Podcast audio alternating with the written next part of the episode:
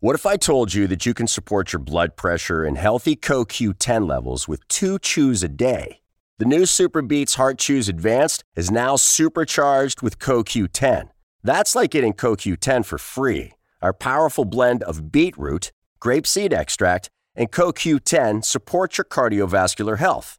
Visit radiobeats.com and find out how you can get a free 30 day supply on bundles and save 15% with the promo code DEAL. You're listening to a podcast from Washington Post Live, bringing the newsroom to you live. Hello, welcome to Washington Post Live. I'm Leigh Ann Caldwell, an anchor at Washington Post Live and co author of the Early 202 newsletter. Thanks so much for joining us today. We are talking about the importance of public service with former Congressman Will Hurd. Mr. Hurd, thanks so much for joining Washington Post Live again. Hey, Leigh Ann, it's great to be with you. And a reminder to our audience, we'd love to hear from you. So if you have any questions for Mr. Hurd, please uh, tweet at us at Post Live. So, Congressman, thank you so much for joining us on such an important conversation. I want to start, you know, a little bit big picture and your thought process as a young person in their early 20s who graduated with a degree um, and could have gone to Silicon Valley to make a lot of money, but you decided to go into public service. You decided to join the CIA instead. Why did you do that? Well, I, I did it because I thought it was going to be cool to recruit spies and steal secrets in exotic places. and, um, you know, I, I was fortunate during my time at Texas A&M University to have been exposed to senior leaders of the CIA, and they told these amazing stories. And um, I thought it was going to be uh, awesome to to serve my country in in in a unique way, and that's why I decided uh, to go into the CIA. And look, it, it, was it was the best job on the planet, working on some of the most important national security challenges of the day, um, making sure that the U.S. government is doing one of its most important um, responsibilities, and that's uh, defending the homeland, having an active role in that in places like India and Pakistan and Afghanistan and and and countless other places uh, was awesome. And I got to work with a group of people that were pretty amazing. Um, when you're trying to stop terrorists from from blowing uh, people up or weapons, nuclear proliferators from slipping a dirty bomb into the country, uh, you don't get to say, "Hey, we don't have enough money, we don't have enough resources, we don't have enough time," and that's not an option. Uh, and you have to go out and and and do your thing uh, with whatever resources you have. And so it was a great experience for me um, something that has has impacted me. Um, and the only reason I left was because I can thought I thought I could help uh, the country and the intelligence community in a different way um, because I was frustrated with some of our elected officials.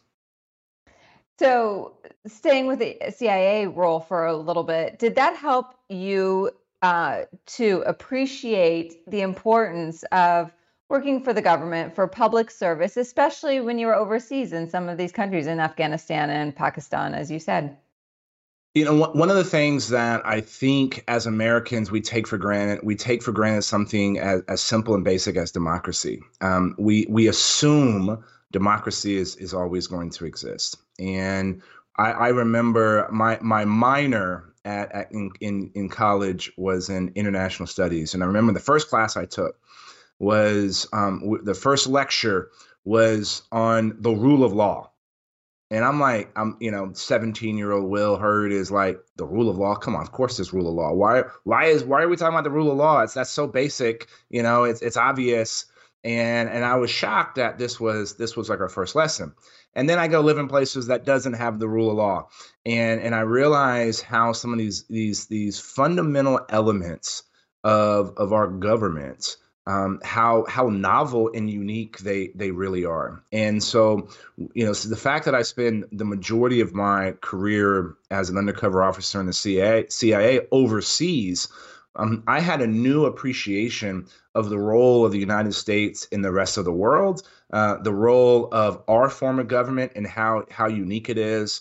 Um, and and we and we we forget sometimes people call people call America an experiment because when we started this thing 246 years ago, um, nobody thought that it was going to work.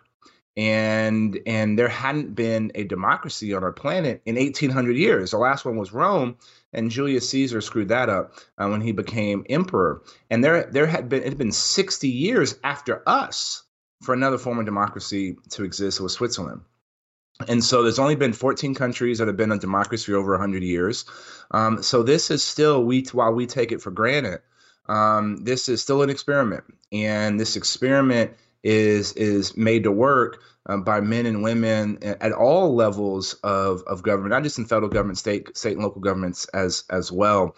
But that experience that I had in places like Pakistan and Afghanistan really made me appreciate the unique role the United States has in the world and the unique role our government has and how there are men and women um, that are working for crap pay that they can be making money in, in other ways and putting up with with less um, less stress, um, but they do it in order to continue this experiment. So there are some people we are, you know, less than a week away from the midterm election. Some people are saying that this election is critical for democracy. You have someone like Representative Liz Cheney, who was campaigning last night for a Democrat, also a former intelligence person, Elissa, Elissa Slotkin, in mm-hmm. Michigan, saying that this election matters more than any of the economic issues, anything else, because of the democracy issue. Do you agree? Of course, democracy is important, and and I think I think you know uh, every election we always talk about this is the most important election.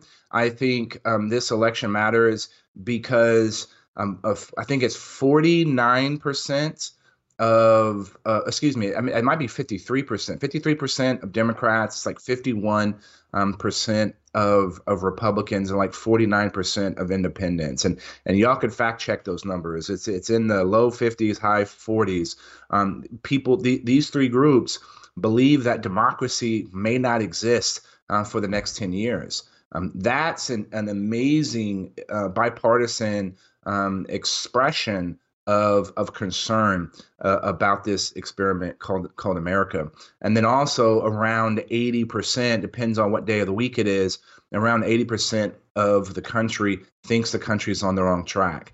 And and so yes, um, this is this is this is an important election, um, but also I, I, think you have a that that it, those stats I just gave um, are an expression of how many people are frustrated and concerned um, with with the status quo and and where things are. And so um, this is why it's important for people to go out to vote. It seems that um, you know this election cycle uh, we're going to be near, or it seems, it appears that turnout's going to be near. Um, uh, highest turnout in a midterm election, uh, similar to 2018. Uh, but unfortunately, turnout in 2018 was only 49 percent and so I, I, would I would not say that that is a metric um, that we should be patting ourselves on the back for. Uh, we need more people to to participate, and and I have a theory that why is fifty percent of the country not participating? Um, it's because they're frustrated, um, and that there's there's no product that they want to go out and purchase, and in essence, going out and voting for somebody.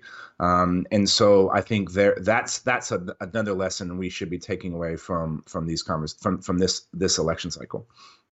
Is election denialism not trusting the results of the election or saying that the election was, in fact, stolen, the 2020 election, when it wasn't? Is that hurting American democracy? As the intro showed, people have lost faith in the government, um, faith in trust in American institutions is at an all time low, uh, trust in American media is at an all time low. Um, so, does election denialism play into that and make it more difficult to defend and to ensure a strong democracy?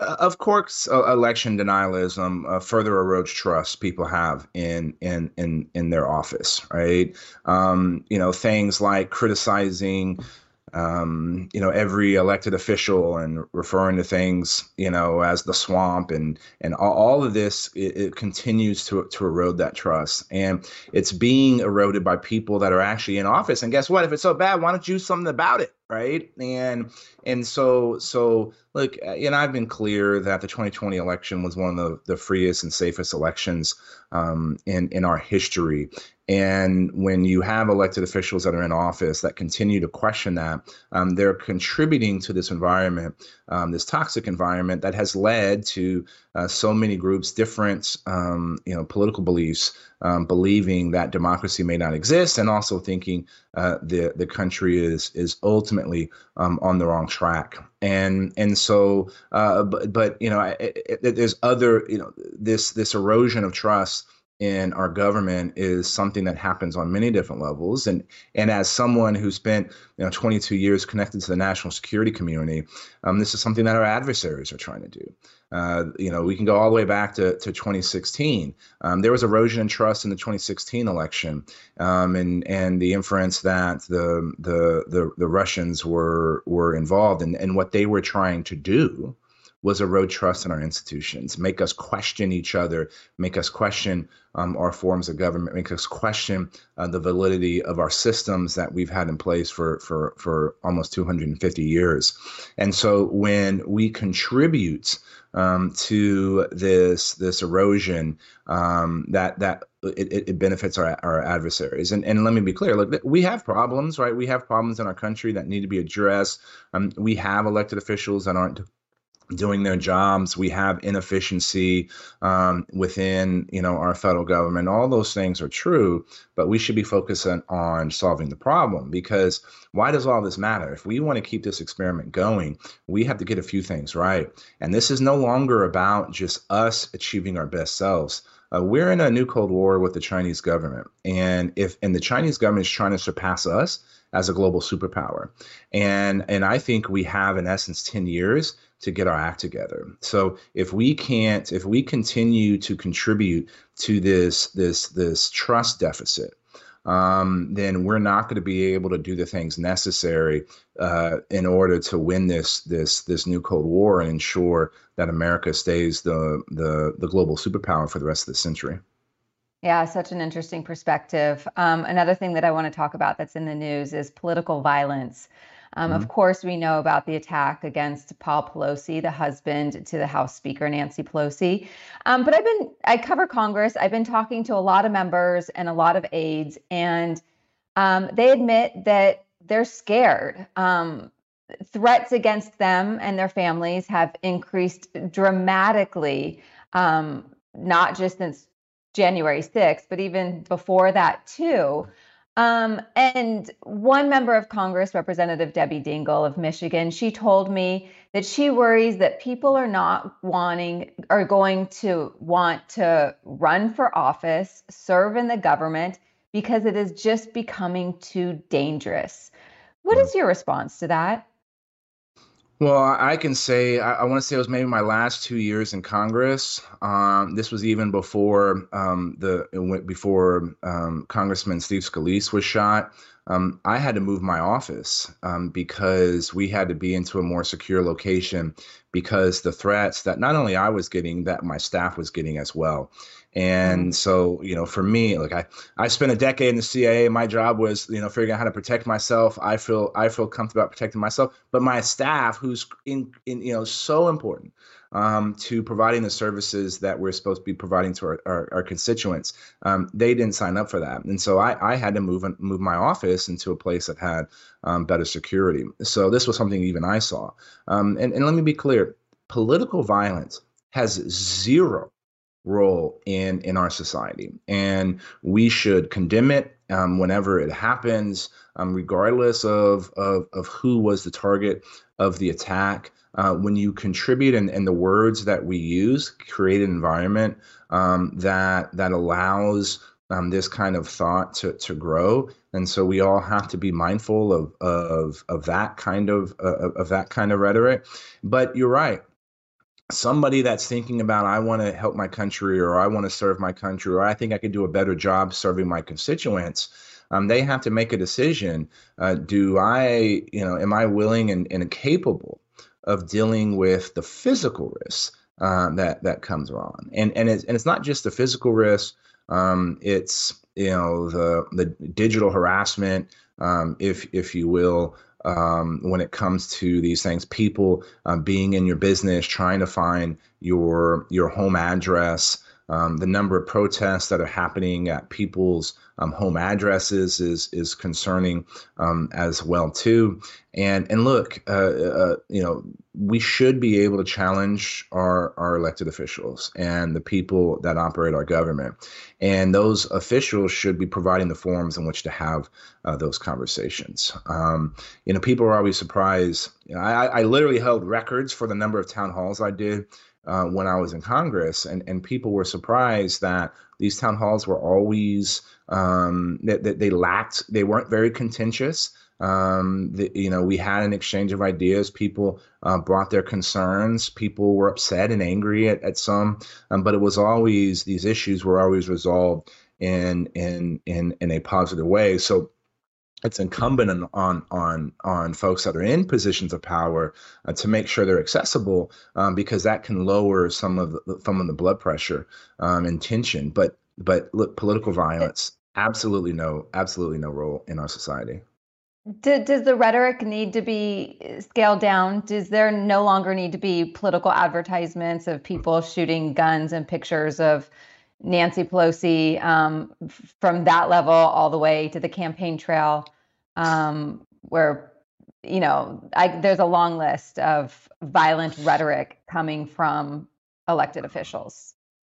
Yeah, and and and Leanna, you know, I'm, I'm, sure some of that stuff exists. And yeah, you know, anytime you're um, intimating violence, right? Like that is not um, that is not something that uh, if you're in a position of authority, you shouldn't be intimating violence. I don't think anybody should be intimating violence on on on someone, right? And and and that that that there's a you have a responsibility that uh, is your actions contributing um, to the environment in in which we're in which we're in but yeah things that show someone shooting like, like that's that's crazy um and and and shouldn't be happening yeah.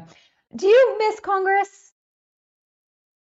Um here's what i miss right? The, the part that i miss was helping people you know deal with challenges. M- most of us go through our day and realize and and you don't have you don't need the government to help you right? But that veteran who's having a problem getting an appointment um, in the VA or their kind of, of uh, support that they need, um, you know, to be reimbursed is taking long, is having an impact on their ability to to pay their bills, or a federal employee uh, that gets wrongly denied um, a workman's comp and is potentially going to get evicted from their home right these were these were the kinds of of things that we we dealt with all the time and and I, I miss I miss doing that. Like that was you know we, you don't read about that. You know people don't talk about those things on the news or um, but but that was the part that for me was was super was super fun.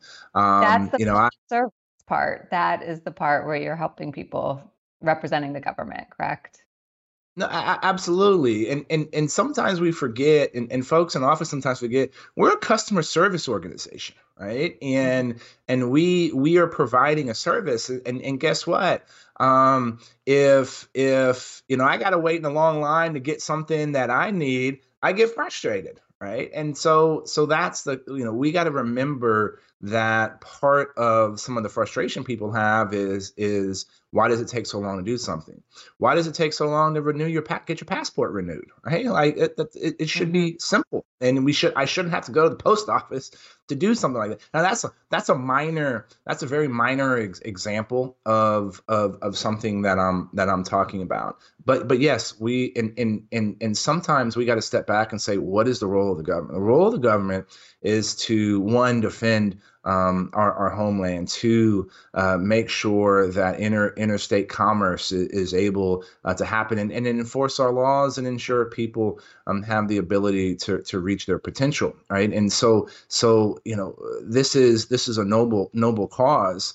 Um, and and we have a responsibility in those in, in senior positions need to make it easier uh, for people to to be able to to join and, and get involved in the government. Like, why does it take twice as long um, to hire someone in the federal government as it does in the private sector? That makes absolutely no sense and, and shouldn't happen. And so there's a number of ways that we can make it easier for for people if they want to serve their government. And I only have 20 seconds left, but I have to ask you, you spent most of your career in public service, CIA, in Congress. You're still only in your mid 40s. Are you going to go back to government in some way at any point? If I can serve my country again, um, i will obviously evaluate it. My career is probably not over. Great. Will Hurd, thank you so much for your time today. I really appreciate it. Thank you. Mm-hmm. And we will be right back with part two of our program. Stay tuned. The following segment was produced and paid for by a Washington Post Live event sponsor. The Washington Post newsroom was not involved in the production of this content. Thank you all for joining us. My name is Lana Wong, and I'm pleased to be here today in conversation with Shane Canfield, the CEO of Worldwide Assurance for the Employees of Public Agencies, also known as WAEPA. So, Shane, we are tight on time. Let's dive straight in. Here we are in the middle of another election season. In just six days, Americans across the country will cast their ballots in the midterm elections. So, as we face another transition of elected officials, what do you think is something people often forget? Uh, thank you, Lana. It, I think it, some people equate political elections with civil service. I think it really needs to be separated in the sense that career civil servants serve whatever administration is in power. They are doing the work of federal government, which only the federal government can do. We're talking about you know, everything from park rangers to FDA inspectors, scientists at NASA and NIH. The federal government workers, people that stay with the federal government for years, often their entire career, they stay out of the political fray and do the work of the nation. Without them, the, the government and the country wouldn't run. Absolutely. And I don't know if our viewers understand just how many people are currently employed as civilian feds. Right now, uh, it's uh, over 2 million uh, full time employees. Uh, that six and an additional 600,000 postal workers, and that doesn't even count uh, the military. So it's the nation's largest employer by far, and uh, they are dedicated to doing their job regardless of which political uh, party happens to be in charge, what their tendencies are, what their views are towards civil service. They're there to do their job, and they're truly committed to doing it. And so you mentioned the word service, which is often something we think about uh, in relationship to the armed forces and to elected officials. But when it comes to civilian federal employees, what does that word mean for you? My father's generation was uh, very responsive to JFK's ask not what your country can do for you, but what you can do for your country this was truly inspiring. I, I was a child, but I watched it happen. Thousands of people joined uh, the federal government and stayed with it for uh, decades. That calling is something that's unique to federal service, and we need to keep reinvigorating that. I love what you said about your father and the calling of his generation into a career of service. But let's talk about what it looks like today. Uh, for those currently serving, what does the future of the federal workforce look like? And do you think the pandemic has left a lingering impact? What's the most important thing you think our viewers need to know? I think right now the current administration is uh, very much in favor. Uh, they're very friendly civil service. We'd love to see that. And the baby boomer generation is going to retire. The pandemic slowed that down with working from home, uh, also the intersection with uh, difficult markets meant people's retirement plans, they'd like to recover from that, but they will leave in the next decade. We're going to see a, a large knowledge loss and experience loss in the federal government. So there's a technical piece of how do you make sure that knowledge is transferred. And then we go back to the inspiration piece, the JFK piece. How do we inspire? How do we get younger folks to know that civil service is a job like unlike anything else that they can be a part of and make a difference in this country. Yes, and your organization, WAEPA, was founded especially for civilian feds, I understand. So, as civilian feds help to carry forward the government through another season of transition, what is WAEPA doing to care for them?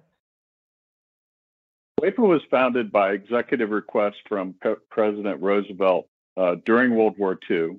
This was before the federal benefit plan even existed. And we had tens of thousands of civilian federal employees traveling in war zones. That was excluded from life insurance policies.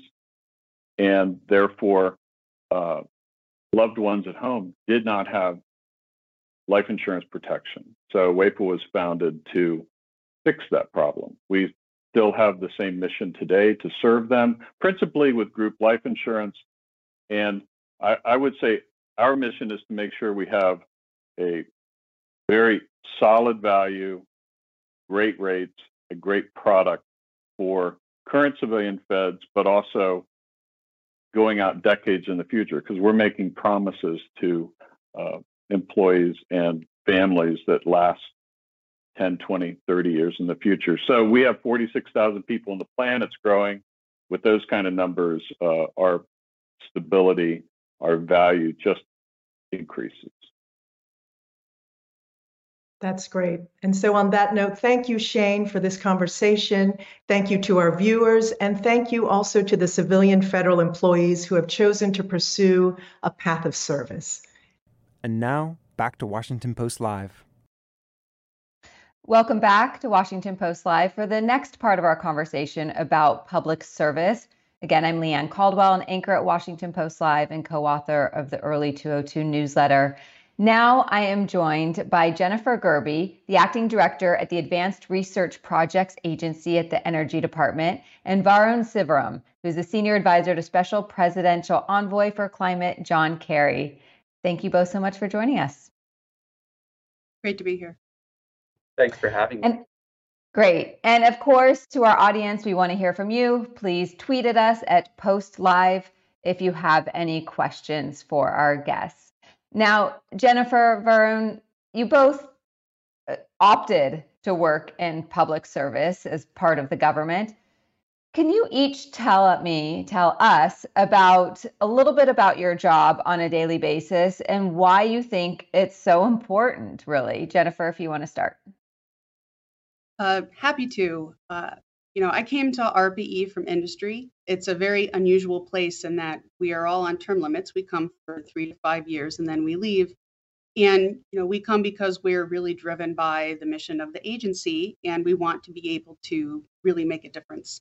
And for me, the main reason why I came was the freedom that we have to pursue what is the right thing that we should do, what is the right problem to solve, um, and to actually have you know a very you know be very close to the impact of that and be able to make the decisions and have a portfolio and and have a lot of personal impact on that. And that level of freedom was really important to me. Um, and i have to say it's it's the busiest i've ever been but it's the best job i've ever had. And it's because you know i believe in the mission 100% so it's been very fulfilling for me. Great varun. What about Thanks, you? Leigh Ann. Uh, well, like like Jennifer, I joined from industry. I was formerly the chief technology officer of India's biggest renewable energy company, Renew Power, and I joined because this is a once in a generation opportunity to reset how the United States was viewed on the world stage on climate change. After four years of the Trump administration, it took President Biden and John Secretary John Kerry uh, to really get us back in the game on any given week, um, I may be following Secretary Kerry around to a different country of the world. I leave in a couple days with him for Egypt, where we'll have uh, this year's climate uh, international climate conference, COP27. So working with Secretary Kerry has been an opportunity not only for us to rejoin the Paris Agreement, which President Biden did on day one of this administration, but also to pursue a range of initiatives at home and abroad that put us back in the game. Some of the most consequential climate legislation in my lifetime, certainly, passed under this president. And what we're doing on the international stage to help countries like India and Indonesia and South Africa and Vietnam is going to lay the groundwork for a clean energy transition all over the world. And that's important to me because I spent time in India, I've spent time in the private sector, and like Jennifer, I'm a scientist. And it's critical that we start to bring these perspectives in to really refashion the world economy. Jennifer, something you said, you said that you have so much freedom to explore and to do new things. There's a stereotype that in government, there's very little innovation, there's very little experimentation.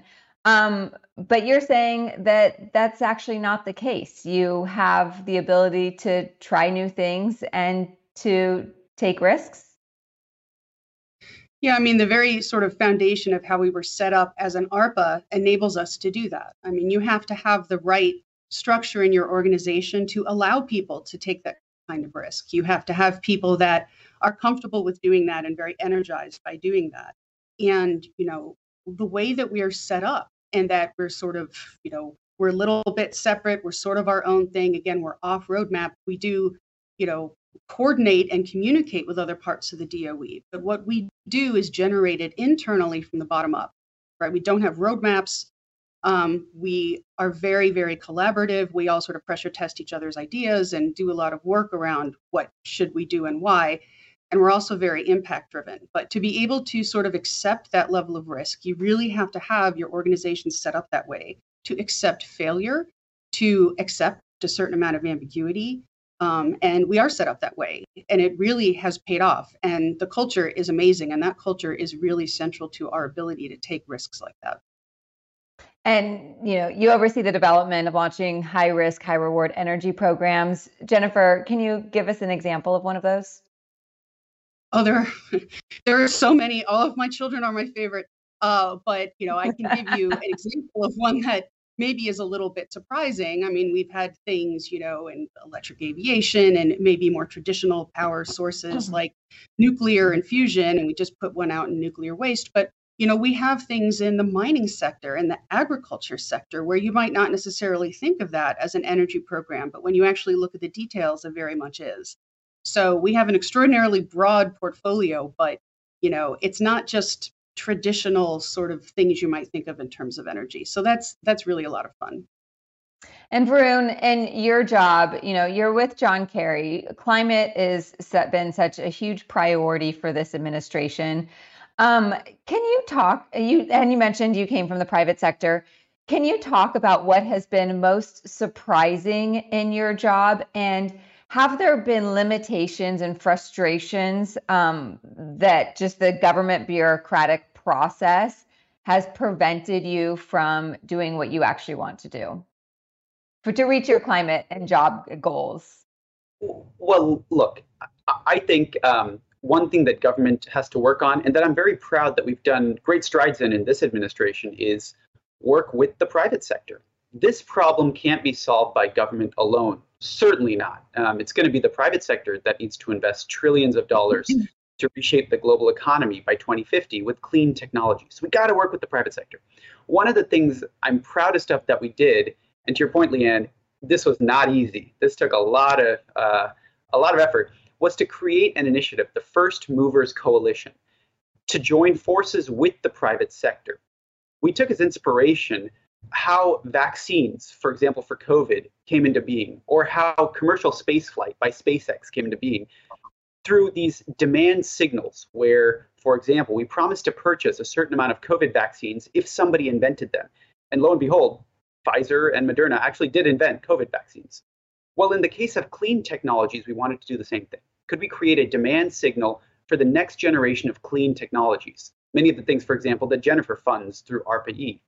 And so we brought together 60 of the world's biggest companies Apple and Amazon and United Airlines, and also Indian companies and companies around the world to make these commitments that they would purchase new technology in conjunction, you know, standing side by side with President Biden and governments around the world. And we've created a $10 billion demand signal now so that the next generation of technologies for clean cement and steel and clean mm. aviation fuels will all come to market in this critical decade. And that's so important because if we don't bring new technologies into the market in this decade, between now and 2030, joining hands with the private sector, something the government really needs to work on, well, if we don't do that, we really have no shot at transitioning away from fossil fuels in these sectors, heavy industries, for example, shipping and aviation, long distance transport. But if we do bring them to market in this decade, we'll see an exponential growth in the next generation of innovative technologies, helping us to truly transition to net zero by 2050. And Varun, you said mentioned that you're going to COP27, you're going to Egypt. Of course, that's a big international climate conference. What are the United States' goals? What do you hope to come away from that conference? Well, this COP this year is really a reflection of how much work has gone into the ambition that we set out last year. So last year, the COP26 in the United Kingdom in Glasgow followed one full year of the Biden administration being in office and pushing the countries of the world to raise their climate ambition. We got 65% of the world by GDP to commit to these ambitious climate targets to keep the world from overheating, from global warming greater than one and a half degrees Celsius. This year we called the year of implementation going into Egypt.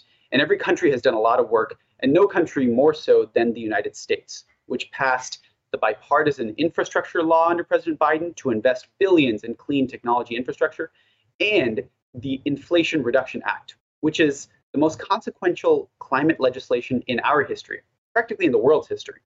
Um, thanks to these two bills, we'll have at least a half a trillion dollars going into the next generation of climate technologies We'll have a 80% clean power grid by the end of this decade. We'll have electric vehicles um, replacing internal combustion engine vehicles. And we'll have the next generation of carbon capture technologies, uh, technologies to suck carbon directly from the air, clean hydrogen, and many more, long duration energy storage. We're going into the COP, uh, first of all, to say we're so proud of what we've accomplished, how much we've implemented, and how we're working with our partners around the world and we'll have several exciting announcements about deploying clean energy, not only within the United States, but how the US is helping other countries to deploy clean energy, particularly in the developing world, particularly in Egypt. So I think it's going to be a very successful COP from the standpoint of how much have we accomplished? Now, we're not on track. We're certainly not on track as a world to limit global warming to one and a half degrees Celsius. But mm-hmm. we've made such important strides, and we just need to continue raising the world's ambition and doing what we set out to do. Hmm. Um, Jennifer, can you, since you've been running ARPA-E, what have been the most exciting or shocking, innovative innovations that you've seen? You're asking me to pick my favorite children again. Um, I but, know, you know, I know. I'm you all the hard questions. Let me give it a, a, an example of a, a pathway that might not have seemed obvious, and I'm going to I'm going to pick fusion on that one because that's hmm. always been around like, oh, we need to get to break even fusion. We can't even, this is a pie in the sky kind of a thing. Well, you know, it took a program director at, at ARPA-E to be really visionary about it and say, well, wait a minute, let me look at this. Even if it works, it doesn't matter. It's orders of magnitude too expensive, even if it works. So, you know what? We're going to be audacious. We're going to take $30 million, but put different metrics on this and say, look, if fusion's actually going to be useful for this country, you have to look at actually how much it's going to cost. And that's going to send you down different technical pathways than what exists now. So even before it worked, you know, we had a program in Fusion, we have multiple programs in Fusion now, and you know, that has really paved the way to think about this as you know a really potentially impactful form of energy. Um, and so that's an example of looking at things like you know very pragmatic market and cost types of issues along with the technical to say we need a new disruptive pathway here or it's not going to matter. So i'm you know really proud of the agency for doing something like that. And you know and now that we've seen this really move forward you know it's a priority of the administration um, you know there's this big you know sort of decadal vision for fusion And it's really been amazing to see that happen. So I like that example because it takes something that you would think is a little bit more like a science experiment, but it's like, no, if this is going to work, what does it have to look like? And, you know, we did that. And I think that was really impactful. Okay. So I'm going to walk back even more. What is fusion? fusion is a different way of creating energy like the way that mm-hmm. the sun does okay so you're sort of melding two different elements together and getting a whole bunch of energy out. And so you need something called a plasma in order to do that and you have to confine it. You can make this happen but you have to put a bunch of energy in to make it happen. So the key is if you can actually make this happen such that you get more energy out than you put in. So it's different than nuclear fission. Um, it's nuclear fusion. Again it's sort of like making the sun, but in a very small form here on Earth. Mm-hmm. Varun, what would you tell young people who are thinking about going into public service, but know that, you know, especially at the beginning, your pay might not be as high as in the private sector? Um, what is your advice to people? Well, look, particularly in our field, in climate, um, it's so important to have dedicated public servants from a range of backgrounds you know, Jennifer and I both come from the private sector. We're both scientists. Um, and that's a really important set of perspectives. If you're a young person, there's a new diverse set of fields now that you can study. There are new climate schools popping up around the country in Columbia, at Stanford. You have a real opportunity to shape a career across these disciplines, and you should spend at least some of your time in public service. Again, I mentioned that government can't do it all alone, but the private sector can't do it all alone either. There are key roles for the government to play. For example, in climate, uh, today, around the world, there is a mispricing of emissions. Fossil fuels don't get priced for their carbon emissions, and clean energy therefore faces an uneven playing field. That's one role for government to step in on. Another role for government to step in on that Jennifer and I both work on intimately is there's not enough incentive for the private sector to invest in the next generation of technologies. And so government can step in and provide research and development and demonstration dollars. These are such important functions for governments to perform here in the US and around the world. And if you're a young person, the generational challenge of our time is climate change. This is an opportunity to step in. Now, look, I've had an amazing opportunity to, to have a role model, John Kerry, who has a 50 year career of public service. We're going to need that next generation of us to step in. Will we spend 50 years in public service? Maybe not, but I, I probably won't. Um, there is now an opportunity for us to really have hybrid careers. Um, Leigh Ann, you mentioned, you know, you may not get paid very much in the government, but the impact you have in the in the years you do spend in the government can be outsized. And there's an opportunity now, you know, I know climate, but but across a range of fields, to go out to build experience in the private sector and advance your career goals, to go into academia and to come back into government and share all of the expertise you have built to solve this wickedly interdisciplinary problem. The problem that's not going away, but it's one that, with the right set of minds in the private or in, in government, um, we really have a chance of of solving. Uh, Jennifer, I have a question, maybe two questions from Twitter for you from Joan Mickelson. She says, What is the difference between recruiting women versus men for government roles? And her second question is And what advice do you have for people who want to work in the government for cutting through the red tape delays? Our last guest, former Congressman Will Hurd, did make the point that it can take twice as long to go through the hiring process in the government than it does in the private sector. Jennifer, do you have thoughts on either one of those questions? Uh, absolutely. So the second part first, you know, we have special hiring authority at the agency because we have term limits. So we can hire very quickly. It doesn't go through the normal federal system, which is important because once you're here, I mean, five years goes by like that. So we're always hiring. Uh, it's, it's a very unusual model uh, in the government, but for us, it's a very good fit and it works very well. And I think this is something that is good for folks to consider when it meets the needs, you know, of where they're working and what their mission is in terms of you know recruiting women versus men or i would say diversity in general you know that really is a challenge. And you know it's partially a challenge because you know we are public servants. Um, you know we're very thankful for what we do get. It, i'm not going to pretend that our salaries are competitive with the market you know especially at the senior end of the scale. You come because you have a passion for the mission that's harder for you the earlier career you are, just to make that work financially sometimes for some people. Um, so you have to realize that. Um, you have to be flexible. You know, one of the things I did was, especially with COVID going on, is we do have some program directors now and tech to market advisors who are remote and they come in one week a month. And that has enabled people to take a job here that would, would not have otherwise been able to do that. So I think, you know, increasing flexibility, but also listening and asking people what they need. What would it take for you to be able to do this job? If you can't do it now, can I reach back out to you in a year or two? We have people come in that we've been talking to for five years or even longer when finally the time is right for them. So I really do think that you have to listen and ask people, how can we make this work for you? I think that's important. And Varun, final question. We only have a few seconds left, but um, how long do you think you're going to stay in government service, and how fulfilling is it compared to your last job running the India's largest um, eh, renewable energy company? Well, look, e- each of these roles scratches a different itch. I hope to spend the rest of my career, uh, you know, attacking the climate problem from the public sector. I plan to be in, you know, many more government roles, uh, but also from the private sector. Um, and in academia. You know, w- one story I'll share for those thinking about if you're particularly if you're a technical person. When I was doing my PhD, I was doing a PhD in physics in a next generation solar technology, and I would make solar cells that were like as big as your fingernail, and they rarely worked very well. My next job, my first job out of PhD, was to work in the city government of Los Angeles, where our goal was to keep the lights on for the city uh, through its energy utility. And I took a helicopter ride over to see one of the world's biggest solar farms at the time out in the Mojave Desert.